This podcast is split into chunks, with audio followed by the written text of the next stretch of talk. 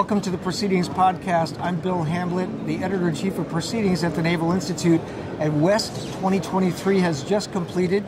I'm with Mallory Shelbourne, my, my uh, counterpart from USNI News, and uh, we just came out of watching the uh, CNO's keynote, keynote speech at the luncheon.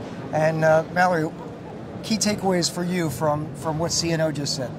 Yeah, I think the CNO, you know, he, this is his last budget cycle because he'll be he'll be retiring uh, this summer. So, you know, I think he's really driving home his readiness uh, mission because he's he's made it a point to say that readiness comes first for the Navy. He's not going to build a bigger Navy than he can sustain, and I think he's he's really emphasized that, um, and that's it seems to be that's how he's prioritized his last budget cycle.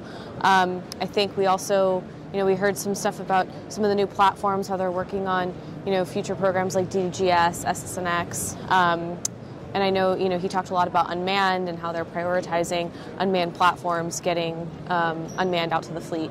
I don't know that uh, that CNO mentioned uh, Columbia class in his I don't know that I, he did. I know SECNAV talked about the it a lot this did. morning, right? He mentioned it, but uh, it was interesting to hear CNO talk and not mention Columbia class. Yes. Not, not that that means it's not a priority, but uh, that was that was interesting to me. He did talk a lot about readiness, and he talked about you know the constant sort of battle between you know readiness today Mm-hmm. and then also modernizing the force for the future Yes. and the, the tension that naturally exists there um, I don't know. You were you spent uh, before West. You spent a night or two on board USS Halsey. Yes, a I did. DDG here in San Diego. Yes. Uh, your first time underway on a DDG. Yes, it was my first time I underway on a DDG. I toured a, the Spruance Pier side once, but it was my first time out out to sea. What was your impression? It, it was a great experience. Um, the crew was really great. The CO fantastic. Um, you know, they really let me uh, have some really good experiences. I sat in on some boards for some surface warfare officers who were Oh, getting cool. uh, qualified for officer of the deck, which was really um, a great experience to see. Um, you know what kind of questions and scenarios they have to think through when they're up on the bridge. Um, I had never seen anything like that before, so that as a reporter, that really helped me get an insight into what their day to day is like. Um, and yeah, I mean, it was just good to get out to sea. It's always great to get out to sea and uh, see how see how a DDG functions because it's so different than you know the carriers and the big deck amphibs, which I've spent. You know, I, I heard a lot in this, not just from CNO, but across the last you know two and a half days here at West. A lot of discussion about logistics, about maintenance, about uh, keeping what we have uh, up and running. Uh, Secretary Del Toro this morning used the example of the USS Germantown. It's 37 years old. Yes. And he said that he toured that ship just yesterday or earlier this week, uh, and he gave you know kudos to the crew of that ship for keeping you know a 37-year-old warship operational, mission capable. But he did say, hey, at the end of the day, a, a warship's like having an old car. Right. You know, the, the longer you have it, the more expensive the maintenance becomes, the more expensive that you know the tail becomes, mm-hmm. and at some point, it's time to, you know, Cut your losses. cut your losses exactly what, what are some other um, you know takeaways for, for you for west overall not just what you heard today Well, I think what to your point about um, you know modernize divesting of older systems to modernize. We heard a lot about that. The Navy has been talking about that for several years now. I think that. Um, if I'm reading the tea leaves correctly, I think we're going to see in the budget next month, mo- excuse me, next month, which comes out on March 9th.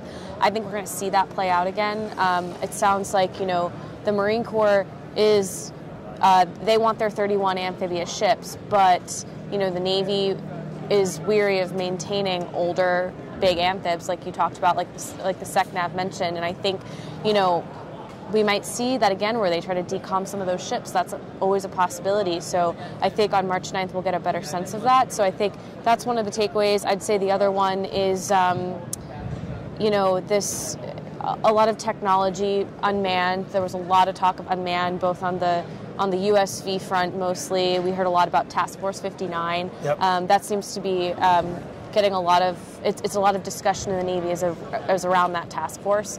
Um, and I actually was on Sea Hunter the other day. Um, Oh, One of the? USVs, yes, out um, over on Point Loma, and you know that's a medium-sized USV, but it sounds like Task Force 59 in Fifth Fleet is, um, you know, they're dealing with smaller contractor-owned USVs, but it, it does from everything I'm hearing, they're using a lot of those lessons and trying to figure out what that means for the future of, of unmanned surface vehicles. Yeah, I heard, you know, CNO mentioned that. He mentioned unmanned. He mentioned that in 7th Fleet, they are getting a, a large unmanned undersea vehicle. Yes. Deploying it this year. INDOPACOM. In, in, into INDOPACOM, that that, uh, that unmanned platform would have a covert mining capability. Right. That was interesting to me. And he said four more of those to come shortly. Yes. Uh, so I don't know if that's ORCA or what the program of record is, but that was interesting to me. Yes, that was news to us. That's actually something we're going to uh, look into after this. Um, see what see what that means because that was that was the first time I'd heard that. Um, so so yeah, we'll see. I know that um, there's a lot of there was a lot of work at RIMPAC on USVs. Yep. Um, I know that you, I know what CNO said was underwater, but uh, RIMPAC did a lot of work on that too on, on the USV side. So I think we'll see that come to fruition probably more in the next year or two. See what they're learning. Yeah. Uh, last question uh, gets to resources. So there was a panel discussion with the you know chief resource or budgeteers mm-hmm. for each of the services. So Navy, Marine Corps, and Coast Guard, and uh, uh Rear Admiral Gumbleton. That I don't know what his exact Deputy title. Assistant Secretary for Budget. I yes, think. Assistant Secretary of Budget. Um, but uh, he mentioned uh, a couple things about. Uh, it was in response to a, a, question from Admiral Greenert, who moderated the panel, mm-hmm. who said, you know, we, we are seeing in the last couple of budget cycles where Congress has plussed up the the Navy budget mm-hmm. in a couple of you know key areas, yes. and that that often may not come with the tail that goes with it, right? So if you if you buy a ship or you keep a ship in commission for one more year, you pay for that. But to maintain it. But but to maintain it and to man it and to all those other things, that money may not come with it. Right. Um, and then you asked a que- you asked him a question which he couldn't really answer today, but I, I, like you to you know just repeat that question because I thought it was interesting. So the, it was about the Next Generation Air Dominance Program. Yes. So the, the NGAD program, Next Generation Air Dominance for the Navy, the Air Force has their own separate endeavor.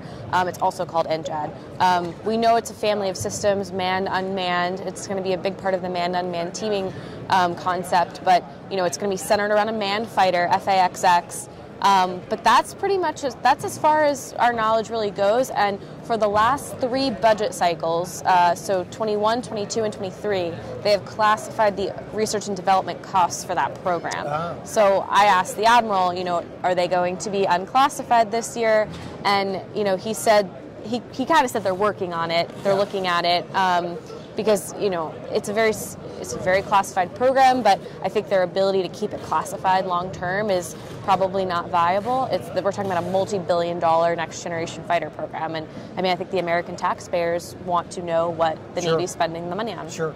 Is there? Do you have any sense, or has has DoD mentioned, um, you know, when that program might be IOC? Are we talking no, 15 years from now? we don't. This... We don't know, except for I mean, the Super Hornets are going to start going out of service. I think in the 2030s, and. Okay.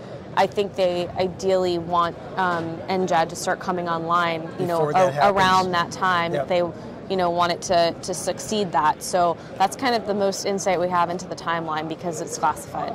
Gotcha, gotcha. Well, we're wrapping up West 2023 right now. It's uh, amazing to see as soon as the luncheon keynote speaker is done and the Q&A is done, essentially the booths start to be packed up and people yeah, they start move very to, fast. People start to redeploy very, very quickly yes. here. But it's been a great show. We've had a record number of people uh, in the turnout this year, a record number of companies with booths on the floor and even out into the overflow spaces. Right. Uh, really big crowd and a lot of interest. It's been a good show. And uh, my guest for this episode of the show, wrapping up 2023 West, is uh, Mallory Shelbourne from the USNI News Team. Mallory, great to have you on. Thank you so much, Bill. Really All appreciate right. it.